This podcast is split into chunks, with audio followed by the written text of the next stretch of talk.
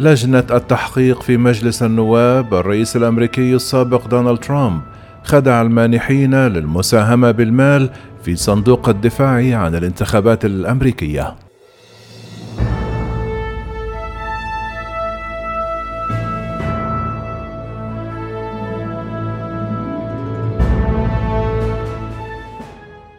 يبدو أن اللجنة المختارة في مجلس النواب الأمريكي والتي تحقق في هجوم الكابيتال في السادس من يناير قدمت القضية في جلسة استماعها الثانية بأن الرئيس الأمريكي دونالد ترامب وحملته قد انخرطوا في احتيال محتمل لجمع التبرعات جمعوا 250 مليون دولارا من أجل صندوق دفاع انتخابي لترامب لم يكن موجودا في الواقع. أظهرت جلسة الاستماع التي قادتها عضو الكونغرس زوي لوفرغرين أن ترامب والحملة جمع الملايين من أجل الصندوق ثم حولوا الأموال. من بين وجهات أخرى إلى العقارات التجارية لشركة ترامب.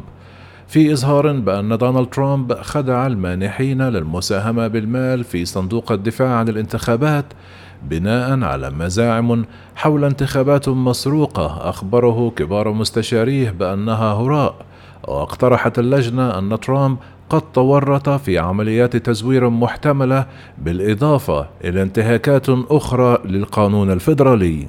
قالت اللجنة المختارة من خلال الإيداعات والأدلة الأخرى أنها وجدت أن حملة ترامب جمعت 100 مليون دولار في الأسبوع الأول وبعد الانتخابات جمعت بشكل عام حوالي 250 مليون دولار حيث طلبت من المانحين المساعدة في جمع التبرعات القانونية للنتائج.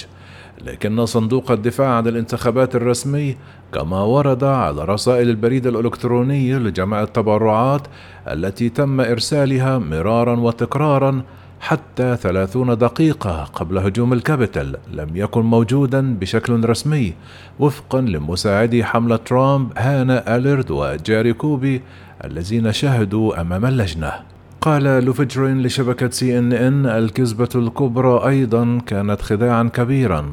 قال لاحقا للشبكة لقد ضلل المتبرعين عن عمد وطلب منهم التبرع لصندوق لم يكن موجودا واستخدم الأموال التي جمعها لشيء ما بخلاف ذلك.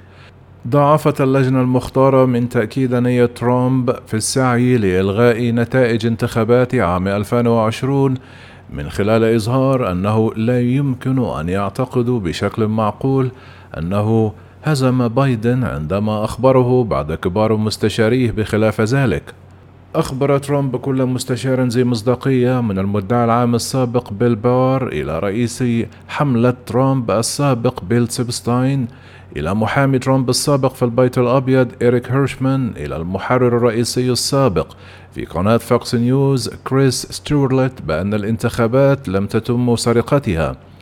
اعترافات كبار المسؤولين في ترامب مهمة لأنه يمكن أن تقرب المدعين الفيدراليين خطوة واحدة من القدرة على اتهام ترامب بعرقلة إجراء رسمي أو الاحتيال على الولايات المتحدة على أساس مزاعم تزوير الانتخابات التي كان يعلم أنها كاذبة.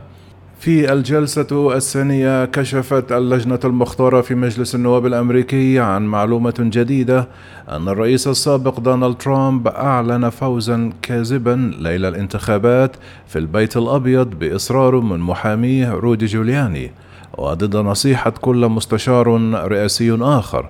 كان الرئيس السابق قد عزم بشكل سيء السمعة ليلة الانتخابات أنه بصراحة قد فزنا في هذه الانتخابات على الرغم من عدم الإعلان عن فائز حتى الآن حيث أن عددا من أكثر الولايات المتنازع عليها كانت لا تزال تحصى الملايين من بطاقات الاقتراع عبر البريد.